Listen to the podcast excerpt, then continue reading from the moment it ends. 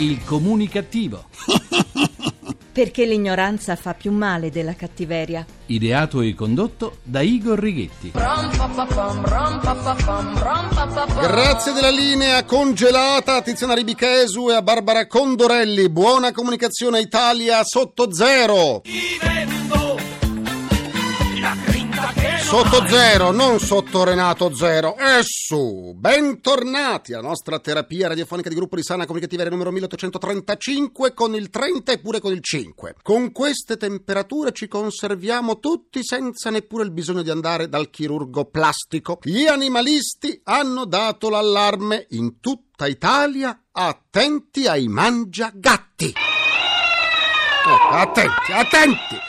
Secondo i dati forniti dall'Associazione Italiana Difesa Animali e Ambiente, quasi 7.000 gatti in Italia vengono uccisi a scopo alimentare. Mi viene il vomito! Eh, anche a me, Vasco. La cifra è il 10% dei gatti scomparsi o abbandonati. Chissà se se ne occuperà anche Federica Sciarelli nel suo programma Chi l'ha visto. L'allarme precedente, scattato qualche anno fa, denunciava la pratica dei circhi equestri di dare in pasto alle proprie belve i gatti randagi, ma l'allarme di oggi fa venire la pelle d'oca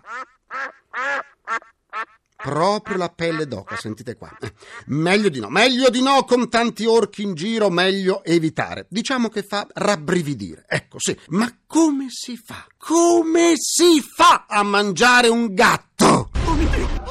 Eh, oh mio Dio. Chiunque ne abbia avuto uno in casa sa di quante fusa e ron ron riempiono il cuore. Il gatto, animale sacro nell'antico Egitto perché salvava il raccolto dall'invasione dei topi, ma anche perché si riteneva la rappresentazione terrestre della dea Bastit. Quando moriva il gatto, la famiglia che lo ospitava si radeva le sopracciglia in segno di lutto e imbalsamava l'animale. Ma i gatti, per il loro sguardo misterioso, sono spesso state vittime di superstizioni e anche da morti morti sono stati vilipesi. Basti pensare ai milioni di gatti egizi mummificati scoperti dagli inglesi che poi li usarono per fertilizzare le verdi campagne britanniche. Ti supplico non dire così, mi dispiace, mi dispiace tanto. Signora Rossella Oara, dispiace anche a me, ma è tutto vero. Per gli egizi il gatto era tanto sacro da vietarne l'esportazione. Nel periodo dell'Inquisizione, poi, i gatti erano considerati l'incarnazione del demonio. Nella notte di San Giovanni, nelle piazze venivano bruciati vivi assieme alle donne accusate di stregoneria. Ma, come scrive il poeta greco Esiodo, il male fatto alla natura torna indietro a chi lo ha fatto. Non a caso ai gatti bruciati seguirono le epidemie di peste causate dal proliferare dei topi senza più antagonisti. Oh. Eh, oh sì. Ma torniamo ai mangiagatti italiani. Una volta era una prassi dettata dalla fame, dalla disperazione. Siamo il frutto della nostra storia. Già, nel 2010, non nel 1940, eh, nel 2010 l'esperto di gastronomia Beppe Bigazzi, in una sua dimostrazione televisiva alla prova del cuoco, diede al pubblico una ricetta sui gatti, non nascondendo il fatto che lui se ne cibava. Fu sospeso dal programma e da quel giorno è sparito da tutti gli schermi della TV generalista. Poof! Sparito. L'ennesima dimostrazione della vendetta dei gatti. Vi propongo quindi un estratto dell'intervento di Bigazzi. Sconsiglio l'ascolto ai comunicativi più sensibili e a quelli deboli di stomaco. Febbraio gattaio è uno dei grandi piatti del Valdarno era il gatto in umido perché la gente non mangia il coniglio, non mangia no, mangiamo i gatti, il pollo, non mangia, non mangia il piccione, eccetera. Il gatto, tenuto tre giorni nell'acqua corrente del torrente Ciuffino, Fenna viene fuori con le sue carnine bianche e t'assicuro, io l'ho mangiato tante volte, t'assicuro che è una delizia. Bigazzi, bigazzi, febbraio gattaio. Ci lascerei bigazzi tre giorni nell'acqua corrente. Ma alla faccia degli esperti di gastronomia. E poi ci indigniamo se i cinesi mangiano la carne di cane. Eh? Ricordo però che fino ad alcuni anni fa avere un cane come animale domestico era vietato in Cina. Dopo la revoca di questo divieto, possedere un cane è diventato sempre più popolare tra i cittadini cinesi. In seguito alle tante proteste da parte della popolazione, le autorità locali hanno deciso di vietare pure una tradizionale festa che si svolgeva in alcune zone della Cina, dove era usanza mangiare carne di cane. Ma torniamo ai gatti italici. Il brutto è che non c'è zona d'Italia che non pratichi questa specie di cannibalismo. Dalle Alpi alla Sicilia, passando per Milano, dove una signora ha detto di aver allevato e poi cucinato 600 gatti diventati la sua specialità gastronomica da offrire agli amici. Al di là della naturale esecrazione nei confronti di coloro che barbaramente uccidono i gatti per poi cibarsene, tra l'altro non per fame, bensì perché li considerano una lecornia, ricordo che si tratta di un reato penale punito con la reclusione. Se conoscete qualcuno che mangia i gatti, denunciatelo! Oh!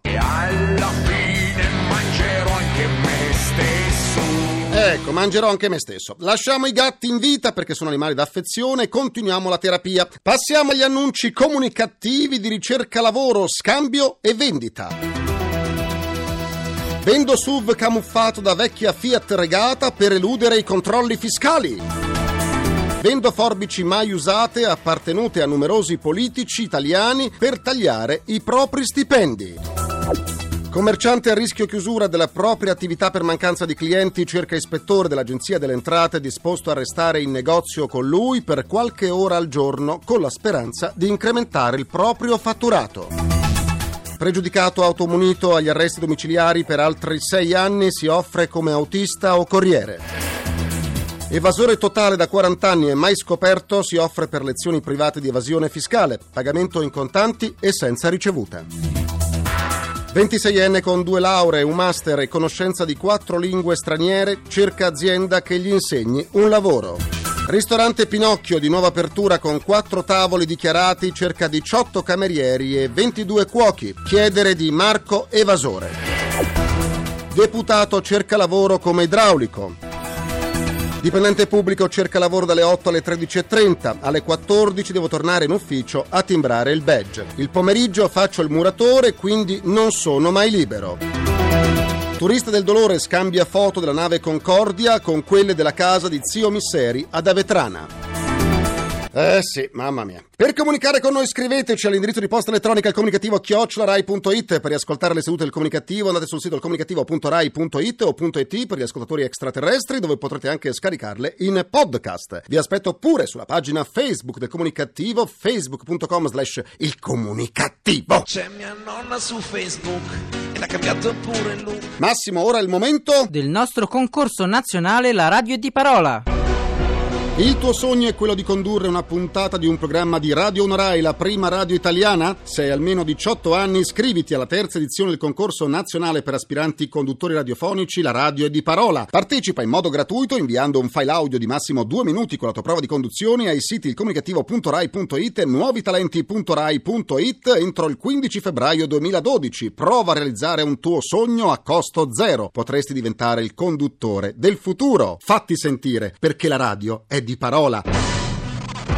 Mancano soltanto 15 giorni al termine del bando. Affrettatevi, vi aspettiamo a Radio 1. Soffermiamoci adesso sulla comunicazione della cultura. Noi italiani siamo un popolo che ha ereditato uno dei patrimoni culturali più ricchi al mondo, ma difficilmente ci avviciniamo a un monumento o entriamo in un museo e con la crisi spendiamo di meno anche per lo sport e per lo spettacolo. E quanto ha rilevato la SIAE, la Società Italiana degli Autori ed Editori, le cifre spese presentano un meno per il cinema e anche per lo sport più amato dagli italiani, il calcio. Bene invece prosa e concerti. Se spettacolo e sport sono in diminuzione, la spesa delle famiglie italiane aumenta nella domanda di cultura e ricreazione. È stato segnato un incremento anche nel numero dei visitatori nei musei e nelle aree archeologiche. Un segno positivo che rilancia la dimensione culturale tanto importante in tutte le economie avanzate e che in Italia assume un ruolo primario, dato che siamo il paese che detiene il maggior numero di siti inclusi dall'UNESCO nella lista dei patrimoni dell'umanità. E allora andiamo a parlarne con i nostri ospiti di oggi.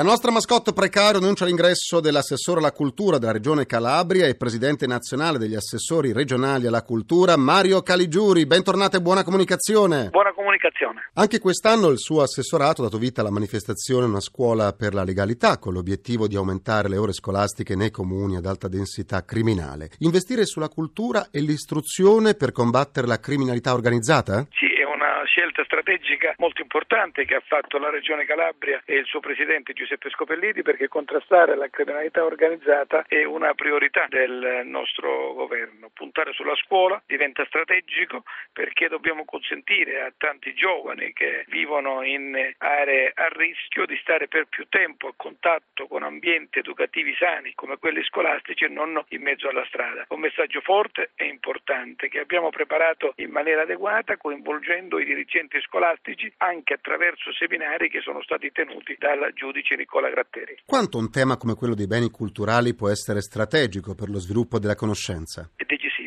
Perché il nostro paese e anche tutte le regioni italiane, compresa la Calabria, devono puntare sullo sviluppo della cultura e dei beni culturali che rappresentano uno straordinario veicolo di crescita economica, di immagine e di identità. È un valore che finora è stato molto sottovalutato, ma che rappresenta il petrolio, il punto di arrivo dello sviluppo del nostro paese. Quali progetti culturali previsti per la Calabria per il 2012? Intendiamo intervenire con il più massiccio intervento che si sia mai realizzato nella storia della Regione Calabria, investendo quasi 50 milioni di euro in quasi 40 siti per promuovere e valorizzare quello che già abbiamo, per rendere produttivi gli investimenti, ragionando in un'ottica unitaria della Calabria, per avere una regione finalmente unita, una regione finalmente per tutti, che possa dare occupazione ai giovani e che possa rappresentare un esempio per il riscatto attraverso la cultura, creando un modello di sviluppo economico basato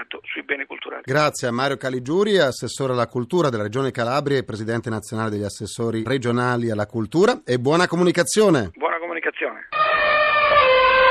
La nostra mascotte precario annuncia l'ingresso del direttore generale della Fondazione Valore Italia, esposizione permanente del Made in Italy e del design italiano, Umberto Croppi. Buona comunicazione. Buona comunicazione a voi. Valorizzazione e promozione del patrimonio culturale. Facciamo abbastanza? No.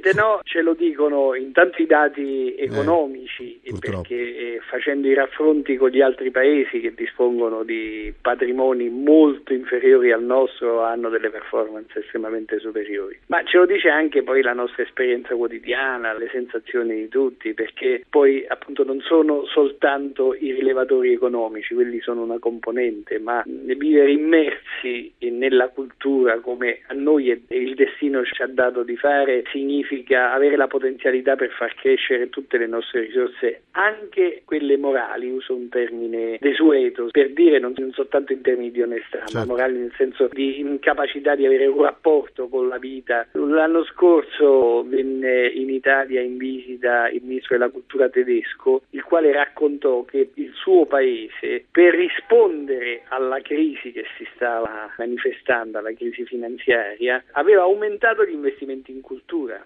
perché per battere la depressione, che è un termine che riguarda sia gli aspetti economici ma soprattutto appunto quelli morali, di reazione, solo la cultura può aiutarci. Più manager e meno burocrazia. Un'utopia per gestire i nostri beni culturali? Qui in Italia si è creata un'anomalia, noi siamo stati all'avanguardia, sia con la legislazione che risale addirittura al 39, fu Sì. il primo paese con la 1089 del 39 a dare uno status ai beni culturali di patrimonio pubblico e quindi sottrarli alla speculazione, alla, alla distruzione. A un certo punto la nascita di un ministero che era prima dei beni culturali, poi è diventato dei beni e delle attività culturali, che ha soprattutto attenzione non sufficiente nemmeno quella alla tutela dei beni culturali, ma scarsissima attenzione alla produzione di cultura. Oltretutto, e, lo dico anche qua, non per ridurre a un fatto economicistico, ma per un fatto proprio di significati lessicali, noi abbiamo un Ministero dello Sviluppo Economico che riguarda prevalentemente, se non esclusivamente, la filiera industriale che è completamente slegato appunto dal Ministero dei beni e delle attività culturali, che sono uno dei maggiori fattori di sviluppo economico, sociale e, e civile per il nostro paese. Quindi forse andrebbe addirittura ridisegnato il modello. Nel rapporto Italia 2010 dell'Eurispes si legge che il mecenatismo culturale non è riuscito a decollare, frenato anche dai meccanismi fiscali. E appare emblematico anche il caso del Colosseo e della Valle. Dov'è l'inghippo? La prima cosa è che alcuni meccanismi fiscali ci sono ma non sono conosciuti neanche dai beneficiari. La seconda è che va ampliato di più il raggio delle facilitazioni. Per quanto riguarda il caso del Colosseo, il fisco non c'entra nulla, è un caso molto più complesso, non voglio rubare tempo su questa vicenda, tanto di cappella un imprenditore che si mette a curare anche questi aspetti, ma ci sono stati dei problemi di tipo procedurale veri, non legati alle remore burocratiche, che hanno indotto perfino l'antitrust a pronunciarsi. Quindi là è stata la politica che è venuta meno ai propri compiti. Grazie al direttore generale della Fondazione Valore Italia, Umberto Grazie Croppi e buona comunicazione. Buona comunicazione.